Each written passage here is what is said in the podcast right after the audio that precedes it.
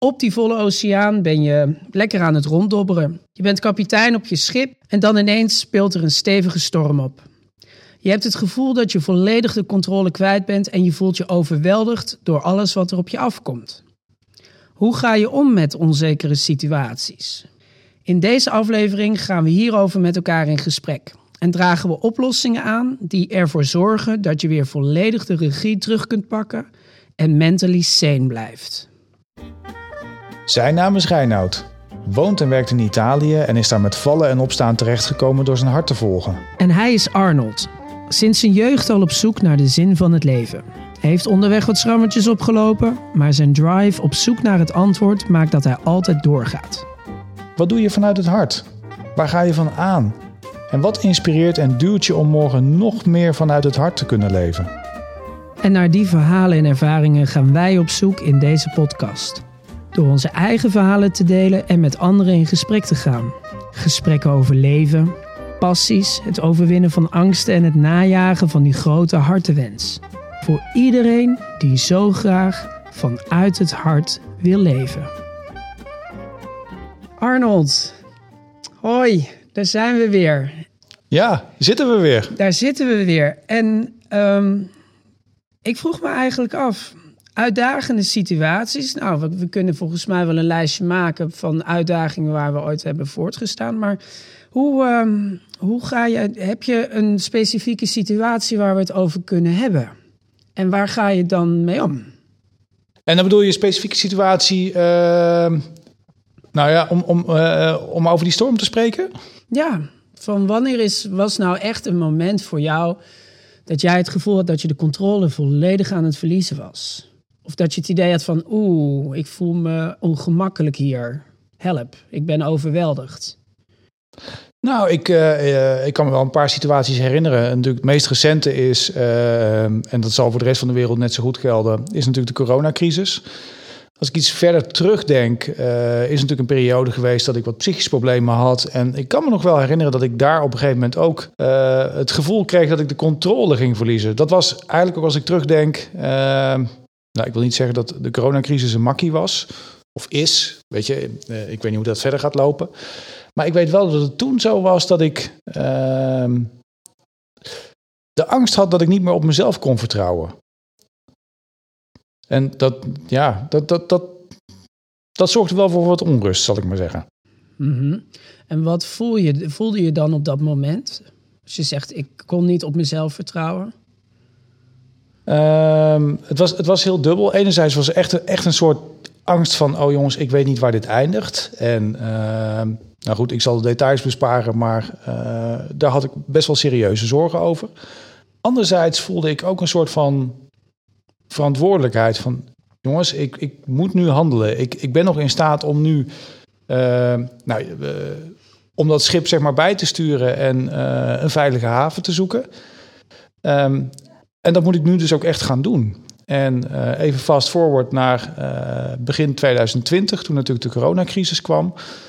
Daar heb ik toen een beetje hetzelfde gevoel gehad in veel lichtere mate. Maar ook dat ik dacht: oké, de situatie verandert. Uh, uh, alles is nu in één keer anders. Ik moet er nu voor zorgen dat ik mentally sane blijf. Ja. En als je dan kijkt naar die, die mentally sane blijven. Wat ben jij actief gaan doen in die periode? En bedoel je dan die periode uh, wat langer geleden of bedoel je die periode vorig jaar? Uh, laten we beginnen met die periode van afgelopen jaar. Nou ja, goed. Uh, toen kwam natuurlijk de coronacrisis. Mijn vriendin werkt in de zorg. Of ik zeg nog steeds vriendin, ik ben getrouwd, maar vooruit. die werkt in de zorg, moest veel meer gaan werken. Mijn kinderen kwamen thuis te zitten. Um, dus ik moest ook in één keer thuis onderwijs gaan geven. En ik merkte dat ik toch wel een soort van structuur voor mezelf moest, moest gaan vinden. Omdat, weet je, als alles om je heen verandert zoek je toch een bepaald van kapstok uh, waar je leven aan op kan hangen. En uh, wat ik toen bewust ben gaan doen, uh, ik ben gezegend met een kantoortje vlakbij huis. En wat ik bewust ben gaan doen is elke dag weer even naar het kantoortje toe. Dus elke dag een moment zoeken dat ik even ja, daar kon aarden, daar de rust kon vinden. en even de dingen kon doen waar ik thuis niet aan toe kwam. En, dus je eigenlijk even loskoppelen dan van de situatie waar je thuis dan in zit, met het thuisonderwijs, kinderen thuis, je vrouw in de zorg, et cetera. En dat je zeg maar even je eigen plek had, je eigen bubbel waar je in kon stappen als je naar je kantoor ging. Ja, en dat uh, zorgde voor een zekere rust. Uh, daarnaast was het wel zo dat ik merkte van ja, ik moet toch uh, iets aan mijn, aan mijn nou ja, mentale gezondheid gaan doen. En wat ik uit uh, eerdere ervaring nog wel wist, was dat het sporten voor mij ook best goed werkte. Dus ik heb echt op een, uh, op een uh, nou, ik weet niet eens meer wanneer het precies was, maar we zaten al een tijdje in die crisis. Ik ben de stad ingegaan, heb een paar hardloopschoenen gekocht en heb ergens een schemaatje gepakt en ben weer gaan hardlopen. En dat doe ik nog steeds, gelukkig. Maar dat is ook iets dat, uh, dat helpt me, zeg maar. Natuurlijk, je conditie wordt er beter van. Dat is natuurlijk heel mooi meegenomen. Dat is fijn, voel je je prettiger bij. Maar vooral de mentale component, gewoon per week minimaal drie uur ergens gewoon buiten in de natuur rennen. En even helemaal losgekoppeld zijn van de rest van de wereld, is ontzettend fijn. Ja. Ja, even opnieuw aarden met uh, wat er is in de wereld. Wat je vaak ziet, is dat mensen zo ontzettend dat als mensen overweldigd raken, dat heb ik zelf ook hoor. Op het moment dat ik overweldigd raak, dan vergeet ik eigenlijk een beetje de, de, de scenery waar ik in zit. En op het moment van, van puur overweldigd zijn, merk ik bij mezelf ook, dan moet ik eigenlijk gewoon even mijn huis uit. Even de natuur in, even naar een mooi park of even dat rondje door de stad lopen. Om weer voeling te krijgen met wat er, um, wat er werkelijk is. Ja, en even stilstaan. Er zit voor mij ook een soort van gekke tegenstrijdigheid in. Of misschien is het geen tegenstrijdigheid hoor. Maar dat ik, dat ik enerzijds dan juist op bepaalde momenten de rust zoek. Dus de juiste natuur inga, de stilte zoek. Terwijl anderzijds ik, uh, zeker vanuit de beginperiode van de coronacrisis nog wel weet... dat ik uh, echt weken aan een stuk niemand tegenkwam behalve mijn eigen gezin. Uh, en dat ik, dat ik achteraf wel merkte van ja, heb me best wel eenzaam gevoeld. En uh, dat, dat is wel een grappige tegenstelling, omdat je enerzijds natuurlijk je eenzaam voelt, anderzijds de stilte opzoekt. Maar ja, het, het, het zal bij, beide een ander doel dienen. Maar... En ik denk dat je allebei ook nodig hebt. In zekere mate, kijk, het, het rare van, van de coronacrisis um, en het feit dat langzaam maar zeker er heel veel dingen werden beperkt, heeft er ook toe geleid dat je op een bepaalde manier ook zelf naar binnen keert. Uh, toen, de, uh, toen hier de quarantaine werd aangekondigd en we 80 dagen, 85 dagen ons huis niet meer uit mochten, alleen voor die noodzakelijke boodschappen, had ik in het begin ook echt zoiets van: oké, wat gaat er nu met mij gebeuren? Die eerste week was toen heel overweldigend. Zo van, chips, um, ik raak mijn opdrachten kwijt. Ik zag mijn omzet echt in een rap tempo dalen. En had zoiets van, wat, wat gaat er nu gebeuren en hoe kan ik dit gaan aanpakken? En daarbij ook het gevoel hebben van, ik ben overweldigd en ik heb geen perspectief meer. Van ja, wat wordt nu mijn stip op de horizon? En ook niet zo goed weten van, hoe, wat gaat er nu mentaal met mij gebeuren? En ik weet nog wel in die eerste week, ook uit um, voortschrijdend inzicht van uh, situaties uit het verleden waarin ik te lang had gewacht om um, psychisch-mentale hulp daarbij te zoeken. Van oké, ik voel dat er iets in mijn lijf aan het gebeuren is en ik heb er geen grip op en ik wil het snappen. Heb ik voor deze situatie echt gedacht van oké, uh, in week 1 al, ik heb mijn business coach gebeld om te vragen hoe we het kunnen gaan aanpakken met, uh, met mijn bedrijf. En daar echt over gespart van oké, er is heel veel niet meer mogelijk, maar wat is er wel mogelijk? En hoe gaan we daarmee om? En vervolgens ook met een psycholoog gebeld en een haptonome, beide, van oké, wat gebeurt er nu mentaal met mij? En wat ga ik nu nodig hebben om deze periode aan te kunnen? Dus je hebt eigenlijk uh, al vrij snel toen, toen uh, zeg maar je in een storm terecht kwam, gelijk gehandeld. Ja. Ja, omdat ik in het verleden heel vaak in de storm heb gezeten en me heel erg heb laten leiden door de storm. En ik weet van mezelf dat ik een ontzettend sterk mens ben. Maar op het moment dat ik te overweldigd raak, dan kan dat er ook toe leiden dat het bij mij omslaat. En dat ik dan zoiets heb van, nou ja, weet je, het zal allemaal wel. Of ik weet niet goed wat ik moet doen. En dan komt het doemdenken en dat soort zaken. Terwijl ik nu de quarantaine heb aangepakt op een manier dat ik echt structuur had. Zo van, oké, als alles aan het stormen is en je hebt het idee dat je de controle kwijt bent, hoe creëer ik weer structuur? Hoe kan ik er weer voor zorgen dat in ieder geval op die 35 vierkante meter waarop ik leef, dat ik wel weer voor kan zorgen dat ik binnen die 35 vierkante meter wel weer een steady structuur heb en een ritme heb en een dagbesteding heb, waardoor ik het aan kan. Ja, wat, wat bij mij wel een beetje, uh, nou ik zal het niet zozeer een nadeel noemen, maar uh, ik heb afgelopen jaar wel geprobeerd om juist een beetje uh, mezelf los te koppelen van mijn werk. Omdat mijn werk natuurlijk altijd mijn, mijn structuur was. mijn werk was eigenlijk mijn kapstok waarin ik, uh, of waaraan ik alles ophing. En ik heb juist geprobeerd om wat afstand te nemen. En toch merk ik afgelopen jaar dat ik, ehm, en dat bedenk ik me nu hoor, dat ik toch wel weer daarop teruggegrepen heb. Omdat juist dat, dat ankerpunt, die structuur van mijn werk, even noodzakelijk was om door deze periode heen te komen. Ja. Dat is op zich niet verkeerd, maar ik moet er wel over nadenken van ja, hoe zet ik nu een volgende stap? Want uh, het is niet voor niets dat ik het op een gegeven moment wel een beetje ben gaan loskoppelen. Dat is misschien ook wel het andere ding. Dat uh, deze crisis misschien wel uh, bepaalde zaken definitief heeft veranderd. Zoals? Nou, dat, dat, dat ik veel meer dan anders uh, uh, een soort van gevoel heb. Of dat ik mezelf afvraag: oké, waar, waar wil ik naartoe in het leven? Wat, wat wil ik nou eigenlijk doen? En uh, welke stappen wil ik zetten? En om het beestje bij de naam te noemen. Jij weet ook wel dat mijn lieftallige vriendin en ik al wat langer met idee spelen om wellicht te gaan emigreren. En het interessante is dat dat, dat, dat gevoel is alleen maar sterker geworden op de een manier, uh, alsof ik tot nu toe. Weet je, als je werk lekker doorloopt en er komen regelmatig opdrachten binnen en uh, er wordt wat werk gepubliceerd, dan is het eigenlijk een soort trein die lekker aan het rijden is. En uh, zolang er niet al te veel verandert, blijft die trein wel lekker doorrijden en vind je het allemaal wel best. En ik heb nu gemerkt, op een gegeven moment, die trein kwam piepend en kraken tot stilstand. Ik stapte die trein uit en ik dacht, ja maar wacht even, er is nog... Waarom blijf ik in die trein zitten? Waarom ga ik niet iets anders doen? En dat is, dat, dat is wel het gevoel wat nu heel erg speelt. En uh, dat, dat, dat is weer de tegenhanger. Dat zorgt dan ook wel weer voor een stukje frustratie. Omdat je natuurlijk in deze periode... Ja, je zou natuurlijk dolgraag onderzoek willen doen... Uh, locaties gaan checken, uh, jezelf verder verdiepen.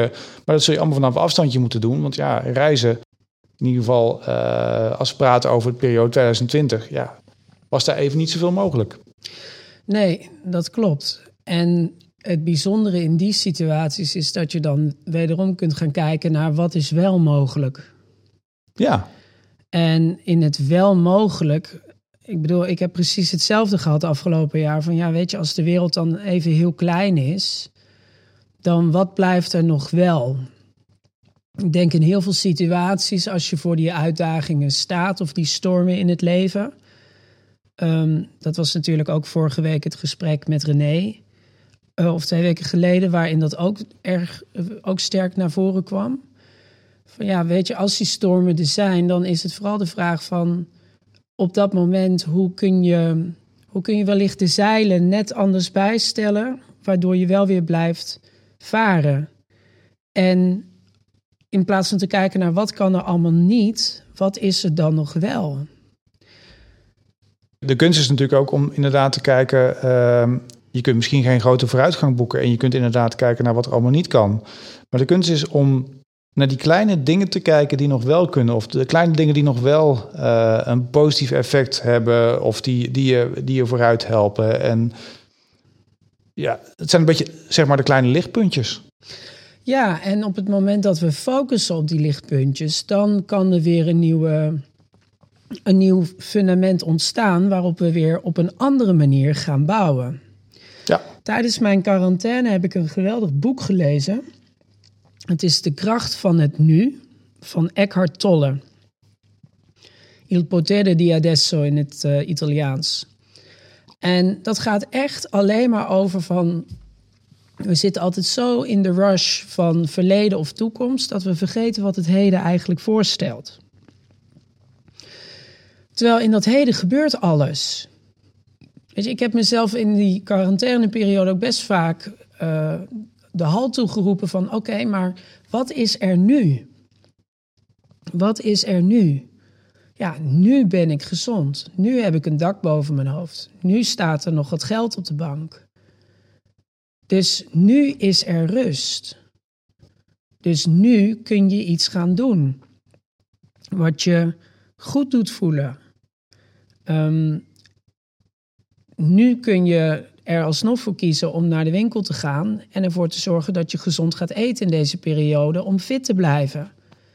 Nu kun je extra vitamines tot je nemen. Nu kun je, ook al is het 200 meter, kun je wel rond je huis gaan lopen. Ja, het is niet die 12 kilometer die je normaal door de stad loopt. Maar dit is wat er nu is. En daar kun je tegen in de weerstand gaan. Weerstand is ook echt dat is niet verkeerd, want het is ook een gedeelte van je, van je lijf en van je being uh, dat opspeelt. En dat mm -hmm. hoeft ook niet uh, genegeerd te worden. Alleen als je in de weerstand blijft, dan maak je het jezelf wel heel moeilijk. En op het moment dat je dat los kunt laten en voelt dat je dat loslaat, dan ontstaat er weer nieuwe ruimte. En dat is natuurlijk wel dat eh, weerstand voelt soms voor mensen heel prettig, want je kunt er lekker tegenaan leunen en het is natuurlijk heel makkelijk om uh, en voelt soms ook heel fijn om gewoon even te klagen en, en gewoon even te kijken naar wat er allemaal niet kan. En, en, uh, maar inderdaad, de kunst is om, als je die weerstand voelt, om vervolgens even die, die, die stap naar de andere kant te zetten. Ja. Zeg, oké, ik voel nu die weerstand, maar als ik nu eens even uh, om even populaire termen te spreken, over mijn schaduw heen spring. Uh, maar als je naar de andere kant kijkt, er zijn altijd dingen die, die wel kunnen. En waar ik net toevallig aan moest denken was dat um, ik sinds het begin van de coronaperiode uh, op een gegeven moment gewoon bijna dagelijks een soort rondje door mijn dorp ben gaan lopen. En eigenlijk, het is een rondje de snelweg over, even de natuur uh, door. Het is bij elkaar denk ik vier kilometer, een stukje van niks. En ik heb al, nou inmiddels voor mijn gevoel honderdduizend keer gelopen. Maar het interessante is, die route had ik tot dit jaar uh, bij elkaar nog geen tien keer gelopen. En ik woon er al tig jaar. Ja. En toch is het nu gewoon, elke keer loop ik dat rondje weer even. En het gaat niet om wat ik zie, of het gaat niet om waar ik precies loop, maar het gaat erom dat ik blijkbaar daar nu wel even een prettig gevoel uit haal. Ja, ja. En bizar is dat, hè? Dat je dus eigenlijk op het moment dat die wereld kleiner wordt, ontdek je dus ook weer nieuwe mogelijkheden. Ja. En dat is, dat is heel gaaf. Ik ben zelf bijvoorbeeld hier, heb ik op een gegeven moment gezegd, toen gingen mijn vrienden massaal aan de Nike uh, training uh, app, uh, smartphone app. En iedereen begon elkaar uit te dagen voor nou, echt programma's waarvan ik dacht van nou dan breek ik echt ieder, ieder, iedere bot in mijn lijf. en dat, ja, ik kan nu niet de visio bezoeken, dus ga ik dit wel doen? En ik ben mezelf er toch in gaan uitdagen van oké, als de wereld klein is, als ik weinig beweegruimte heb, wat gaan voor mij misschien de, de cues zijn om te zeggen: oké, zo blijf ik mentaal gezond? Want mental health issues, en ik las laatst een rapport uh, ook weer over de mental health issues van de Verenigde Naties en de World Health Organization. Van mental health issues zijn gewoon enorm. En, ja. en worden ook steeds meer. En voor heel veel, uh, heel veel zaken is het gewoon belangrijk dat je ook daarin hulp zoekt. En daarnaast kun je ook een aantal dingen gewoon zelf. En voor mij was dat bijvoorbeeld um, gaan sporten. Dus ja, ik heb toen nog bij de Decathlon zo'n matje besteld. Ja, ik heb een matje besteld, Arnold. Ik had nooit gedacht dat ik het zou doen. En ik ben mezelf op sportgebied enorm gaan verbazen. Uh, naast zeg maar de core, stamina en krachttraining ben ik gaan yogaën. En dan, dan echt serieus, hè? Dus uh, dat been in de lucht en, uh, en al, die, al die posities waarbij ik 25 keer hoorde hoe mijn rug kraakte en weer in positie kwam. ik ben ervoor gaan zorgen dat, ehm, ja, dat, ik, dat ik fit was. Ehm, ik ben ervoor gaan zorgen dat ik gezond te eten had.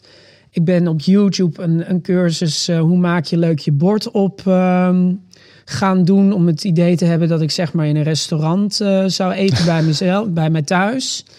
Ja, ik heb de gekste dingen gedaan, maar de voldoening was heel groot. Ja, en het is wel grappig, want uh, jij zegt net vrienden die je uitgingen dagen. En uh, je zegt nou, iets wat ik nooit gedaan had. Ik heb een matje gekocht, ik ben yoga gaan doen. Ja, maar echt in die categorie... een matje, echt. Maar ja, goed. maar zo, in die categorie kan ik ook nog wel eentje noemen. Want zo was een goede vriend van me, jou wel bekend. Die me op een gegeven moment uitnodigde voor een meditatie-challenge. Nou, even. Um, ik ben inmiddels best goed onderwezen en best wel breed geïnteresseerd en georiënteerd. Maar uh, in bepaalde opzichten ben ik nog steeds wel een beetje die boerenpummel die opgegroeid is in de Betuwe tussen de fruitbomen. En toen kwam in één keer iemand met die meditatie-challenge. En toen heb ik echt even een moment getwijfeld van... ja, moet ik dit nu wel gaan doen? Zie ik mezelf nu echt gewoon 21 dagen achter elkaar... in een soort zenhouding ergens uh, zitten met wat wierook... en, uh, en uh, wat, wat, wat, wat sfeervolle muziek in de achtergrond. En toch dacht ik, wat heb je te verliezen Arnold? Ga het eens gewoon doen. En nou, dus ik ben het gewoon gaan doen. Maar ja, goed, dat weet jij. Want jij was diegene die me uitnodigde. Ja. ja, en ik heb daarin ook weer een geweldige stok achter de deur van onder andere René uh, en haar echtgenoot Evert-Jan, die ook weer door vrienden waren uitgenodigd en zeiden van ja, dit moet Reinoud gewoon doen. En ik, zeg maar op het gebied van, van meditatie en ademhalingsoefeningen en dat soort zaken ben ik inmiddels wel al een, een stapje verder. Um, maar ik had eigenlijk wel dezelfde motivatie als jij had. Van ja, waarom ook niet? Ik bedoel, ja, ja wat, wat is nou the worst that can happen? Ja, niks.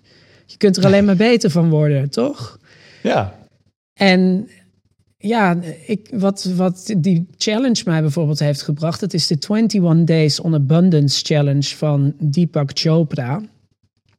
En wat die challenge mij heeft gebracht, is vooral heel veel uh, rust. En echt het leven en het benaderen van het leven vanuit overvloed.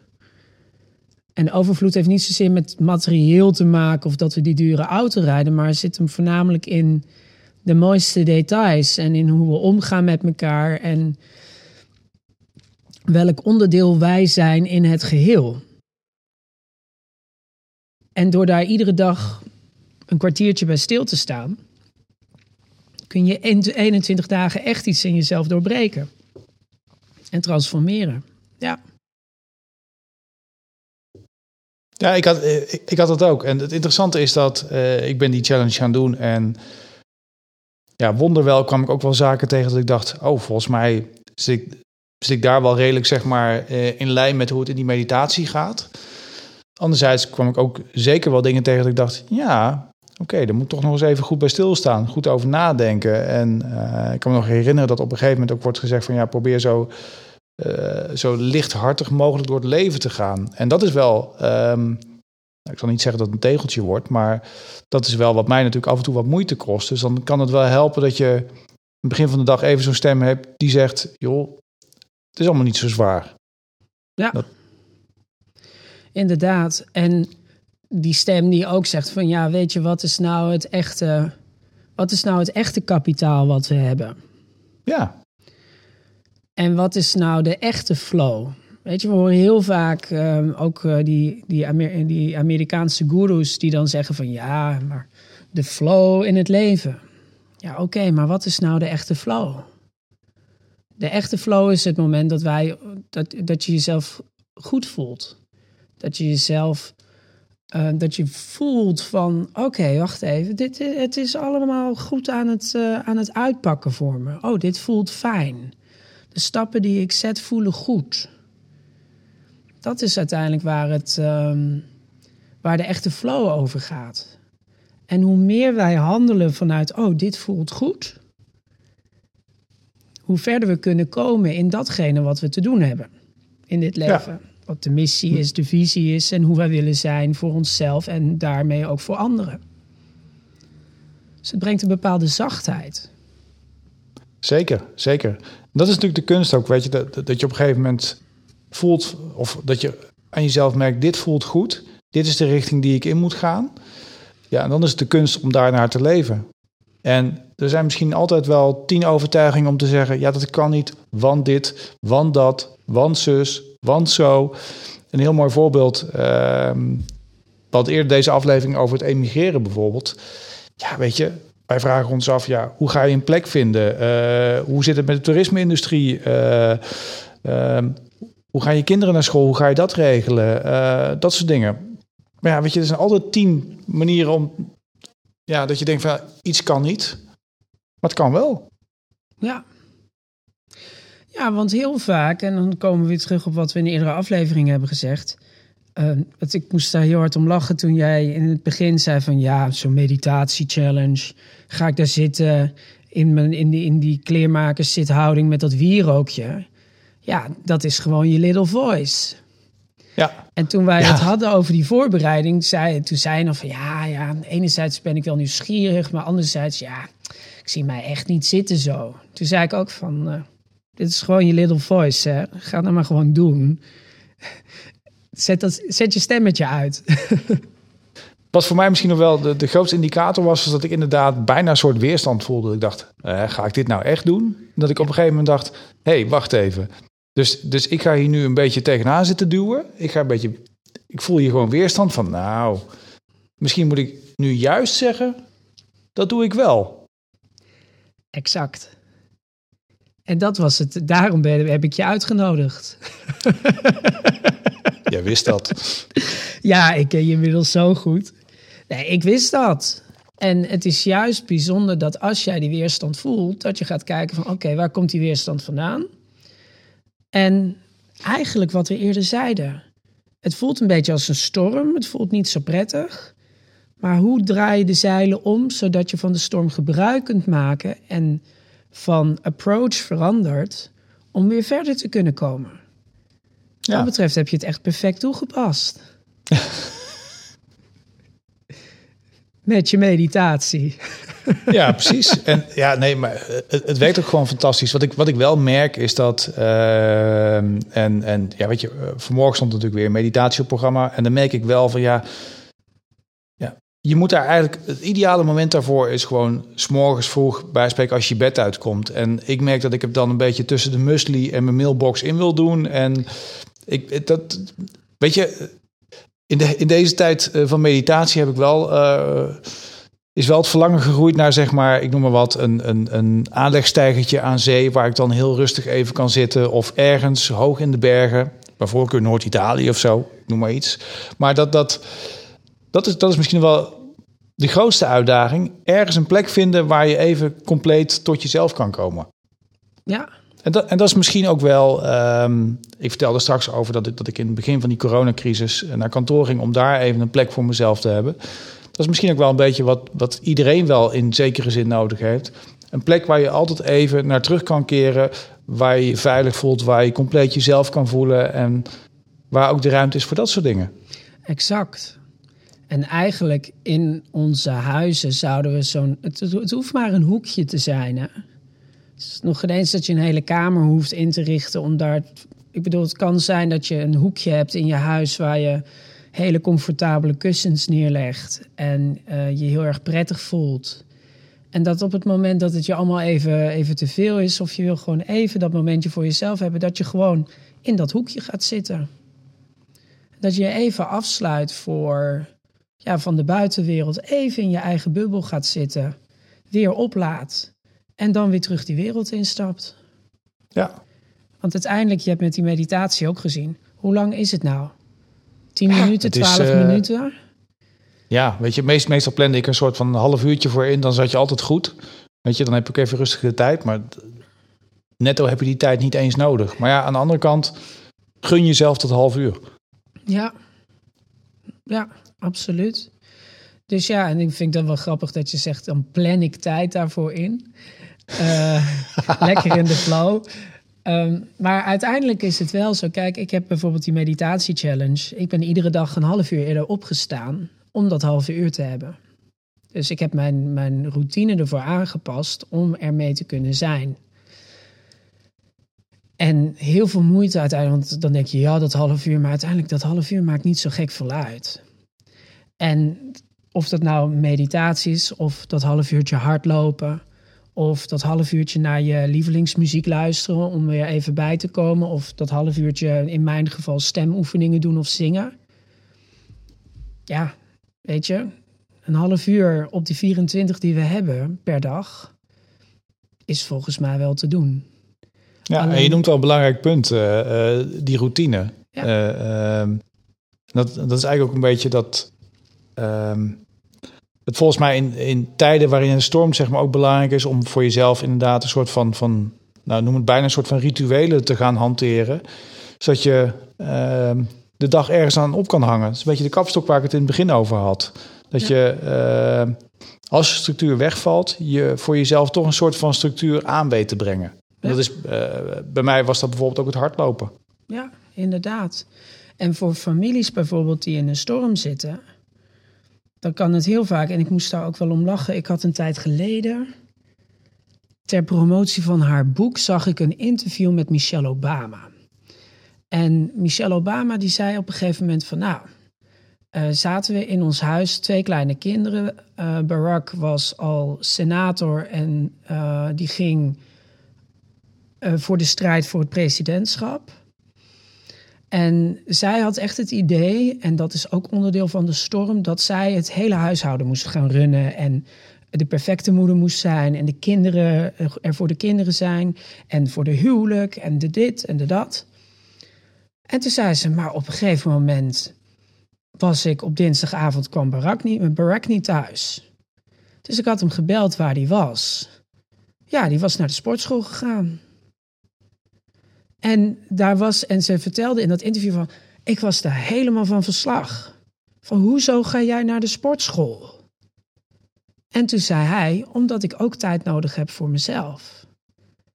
En dat was voor haar de cue van, oké, wacht even, maar ik heb eigenlijk ook even tijd voor mezelf nodig. En van, weet je, die ander maakt mijn geluk niet.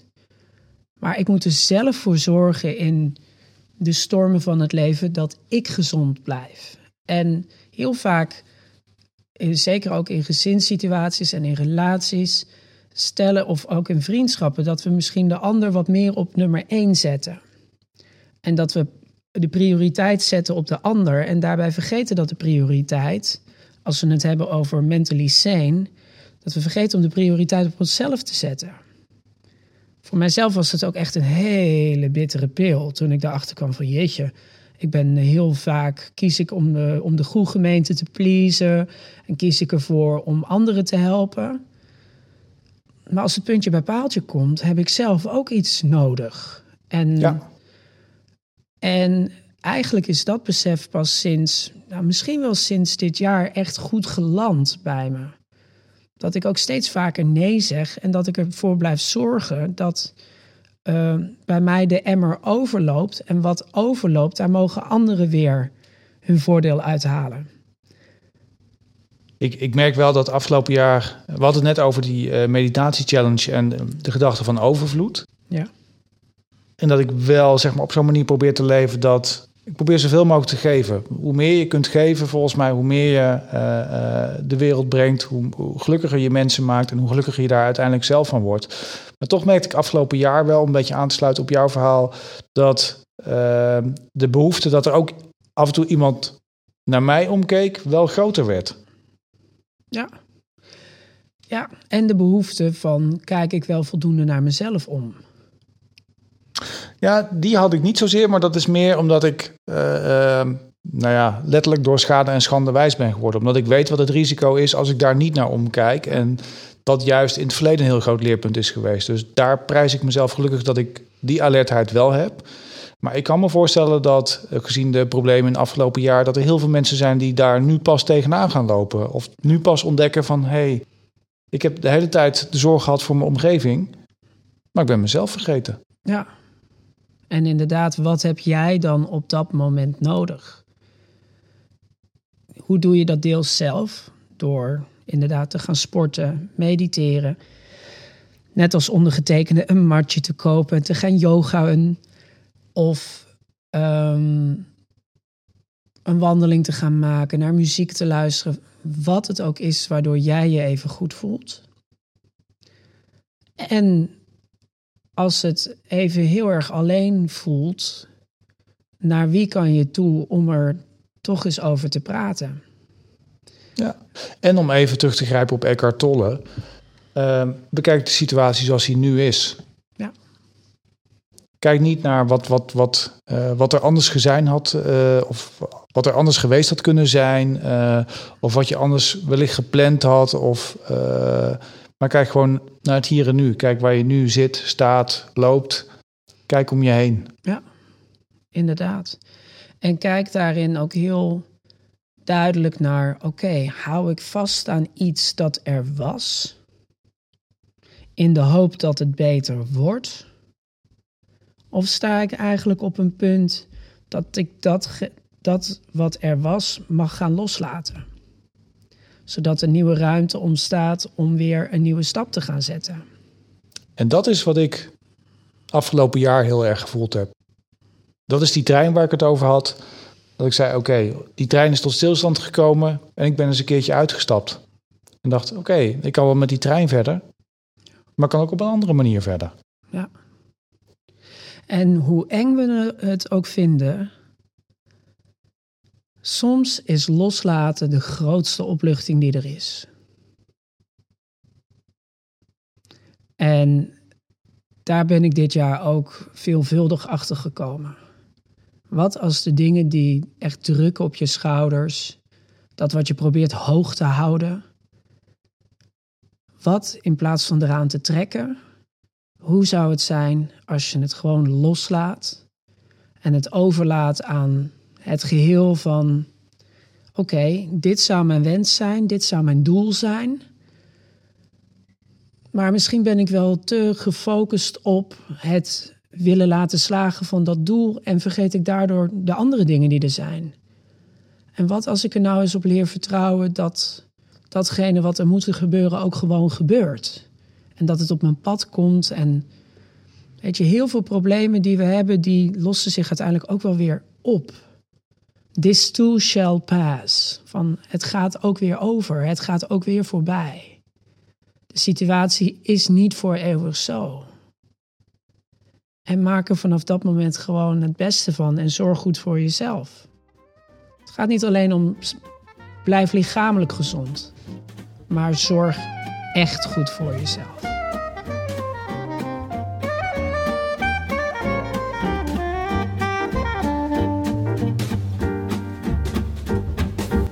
Tot zover aflevering 8. En daarmee komt een einde aan seizoen 1 van onze podcast Vanuit het Hart. We hopen dat je met veel plezier alle afleveringen beluisterd hebt. Ben je enthousiast? Laat dan een recensie achter in iTunes of deel deze podcast met anderen. Dit voorjaar keert vanuit het hart terug voor het tweede seizoen. Wil je niets missen? Abonneer je dan op de podcast of volg ons op social media.